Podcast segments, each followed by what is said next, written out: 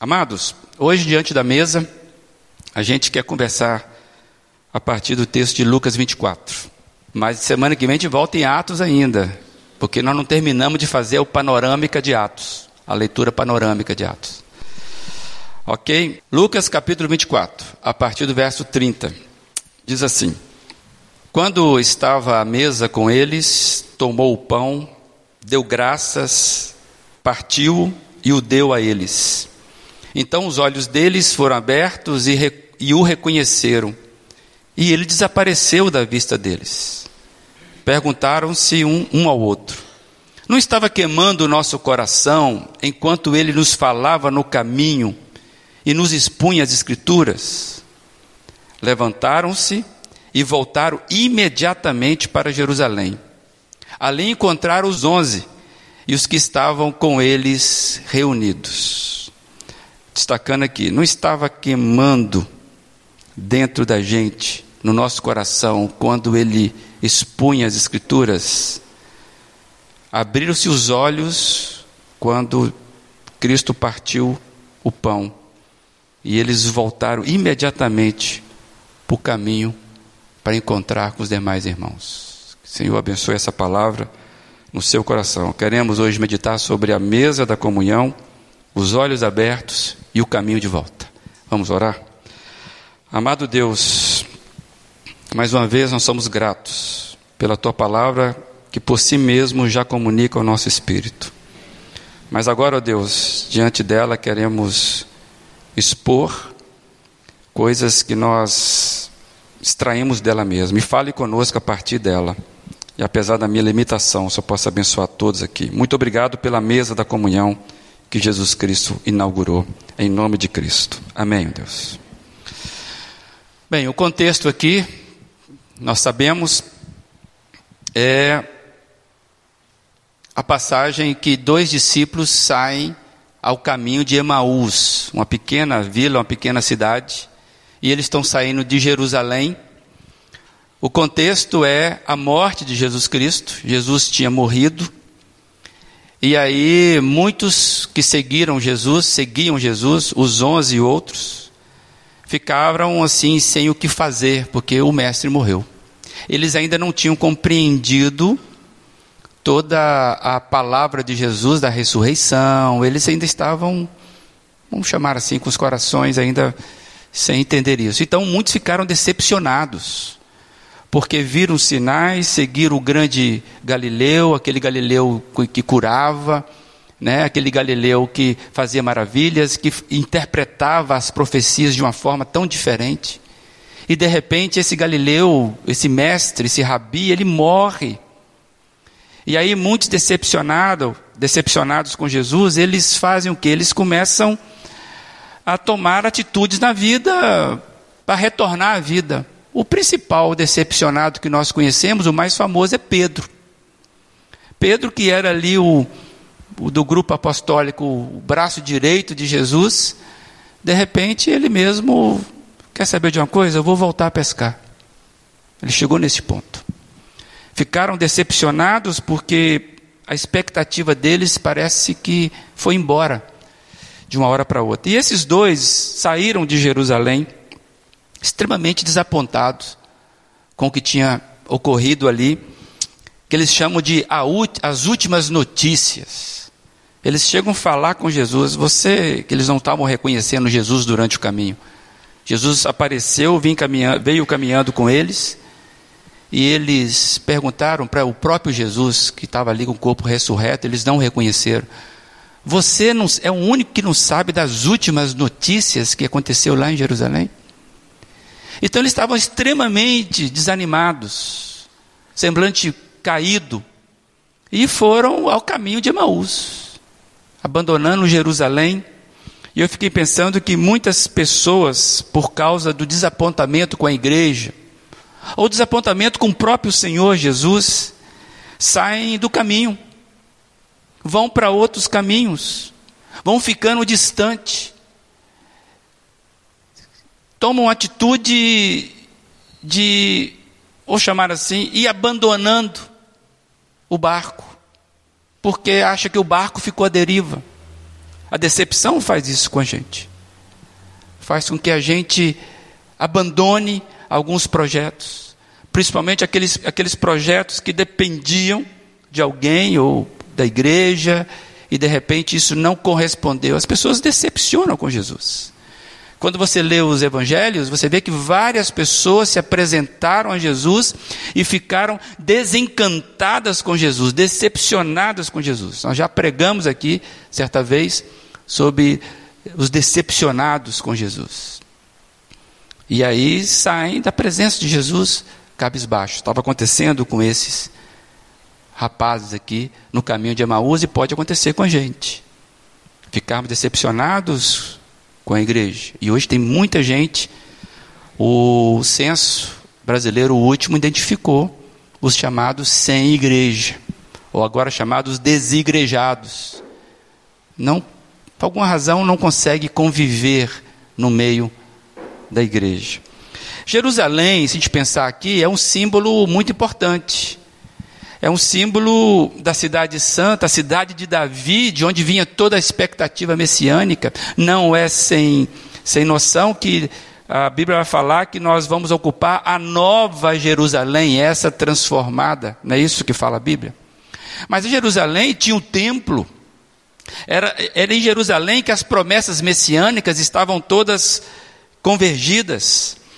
Sair de Jerusalém, então, simbolicamente, eu posso dizer assim, que esses dois estavam, de certa forma, abandonando a fé daquela expectativa que estaria acontecendo em Jerusalém.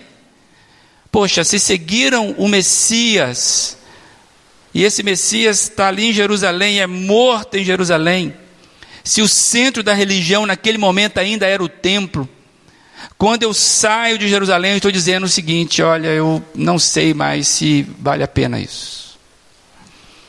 Jesus encontra esses dois discípulos na beira do caminho e é incrível como Jesus faz o resgate da fé deles. Isso me chamou a atenção. E ele vai usar um gesto para resgatar esses dois, um gesto mais enigmático possível. Que gestos são esses? É estar à mesa e partir ao pão. Muito simples. E quando você vê que o texto vai falando, você, a gente não leu o texto todo, mas o texto vai falando que eles estão caminhando, Jesus aparece começa a conversar com eles, e diz a Bíblia que Jesus vai expondo para eles todas as profecias, vai explicando as escrituras para eles.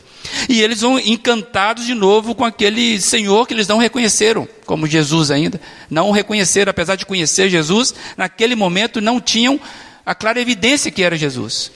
E Jesus vai caminhando, eles ficaram tão encantados novamente com Jesus, com tudo que Jesus falava, que eles falaram assim: fica conosco essa noite. O texto é até, Lucas é engraçado, ele é até irônico. Jesus fez de conta que iria seguir, só para eles, não, fica com a gente, Rabi. E aí Jesus fica com eles aquela noite, e aí eles sentam à mesa, Jesus toma a iniciativa.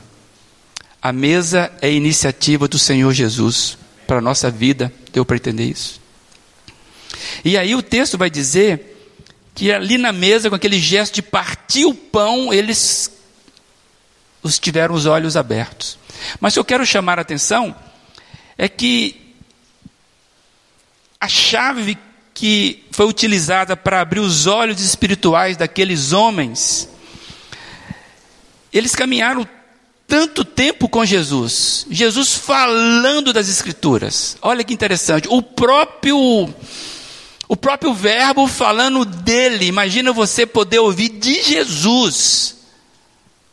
Rapaz, imagina, não tem engano, não tem é a própria letra encarnada falando dela mesma. Então não é à toa que o coração desse, desses moços estavam queimando. Mas Jesus vinha falando das Escrituras, e eu fiquei pensando, tudo isso não foi suficiente para despertá-los. Eles estavam ouvindo Jesus falar ali das Escrituras, mas eles não estavam reconhecendo o Jesus. Mas um simples gesto da mesa teve a força de quebrar o embaraço do coração deles. Aí eu fiquei pensando, gente, precisamos tomar cuidado. A gente se acostuma muito com alguns termos bíblicos. A gente se acostuma muito com a Bíblia, com alguns, algumas passagens. O evangeliquez, né, que é a linguagem entre nós. A gente acostuma com o movimento de igreja, com rituais de igreja, com os cânticos de igreja. Você acabou de cantar coisa belíssima. Será que você pensou no que você cantou? A gente vai acostumando com essas palavras e isso vai perdendo vida dentre nós. Aí nós vamos ficando gente no meio do caminho, não nos encantamos mais com as primeiras palavras.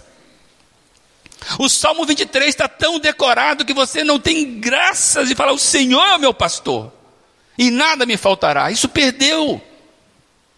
Então é um perigo para nós que estamos acostumados, achamos que já sabemos das últimas notícias, e Cristo se coloca ao nosso lado, num texto conhecido, e nós não reconhecemos a voz de Cristo. Perigo para a igreja.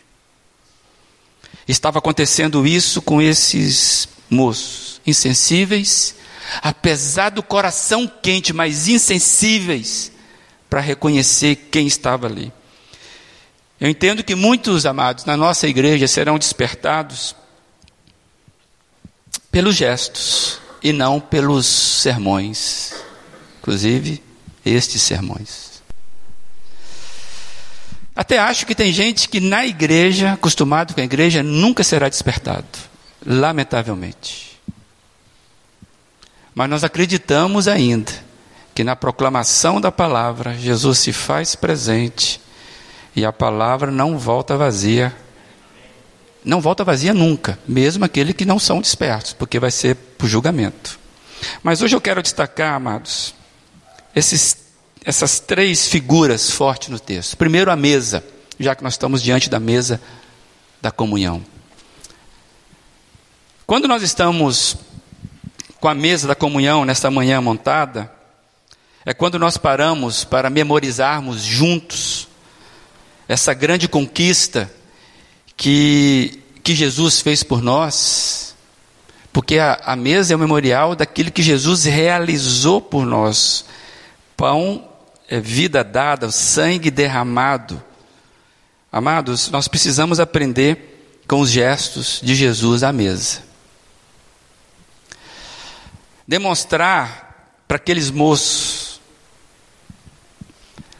do gesto de Jesus quando ele senta, ele é como se ele dissesse assim: Não sou eu que estou sendo convidado por vocês. Quando eles falam, fica mais um tempo com a gente. Quando ele assume a mesa e fala, vocês que são os meus convidados. O gesto de Jesus atrai.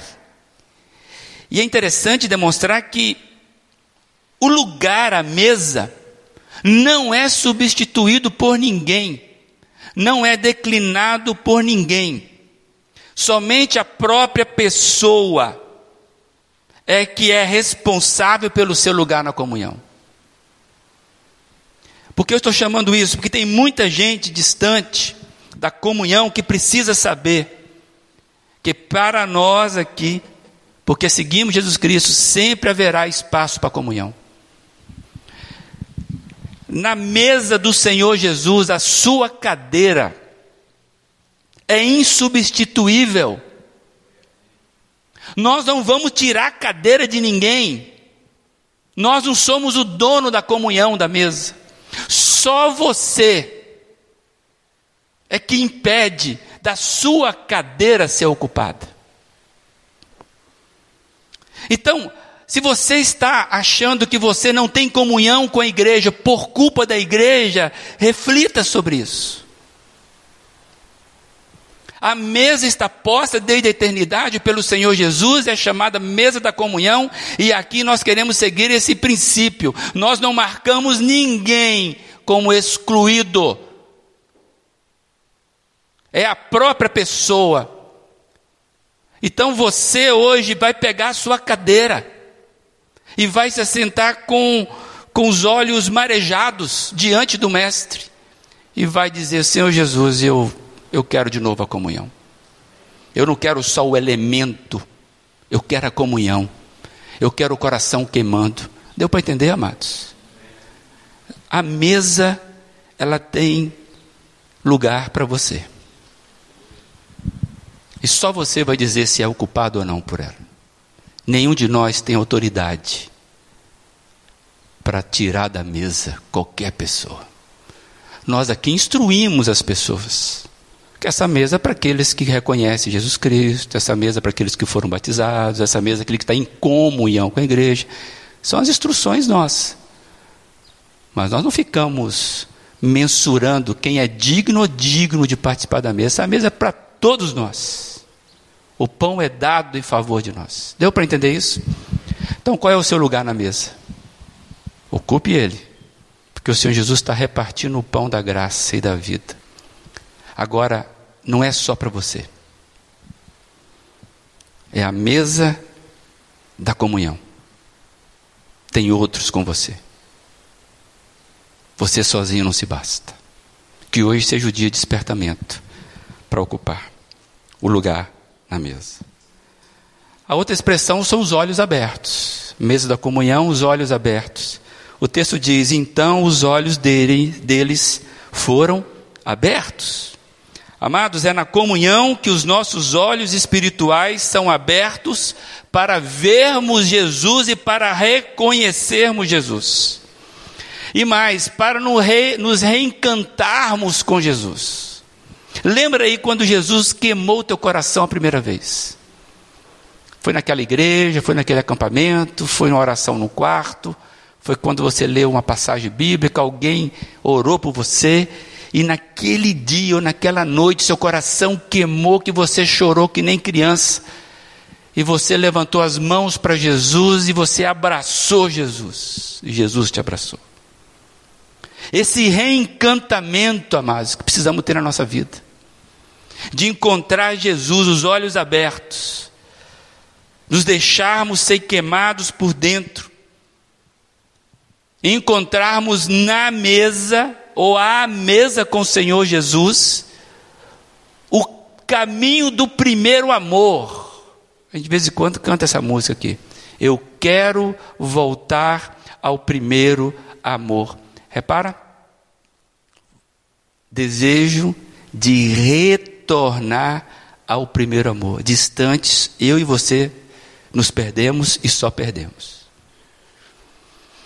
Então é claro que a mesa ela é perfeita pelo Senhor Jesus, mas ela é imperfeita pelos ocupantes.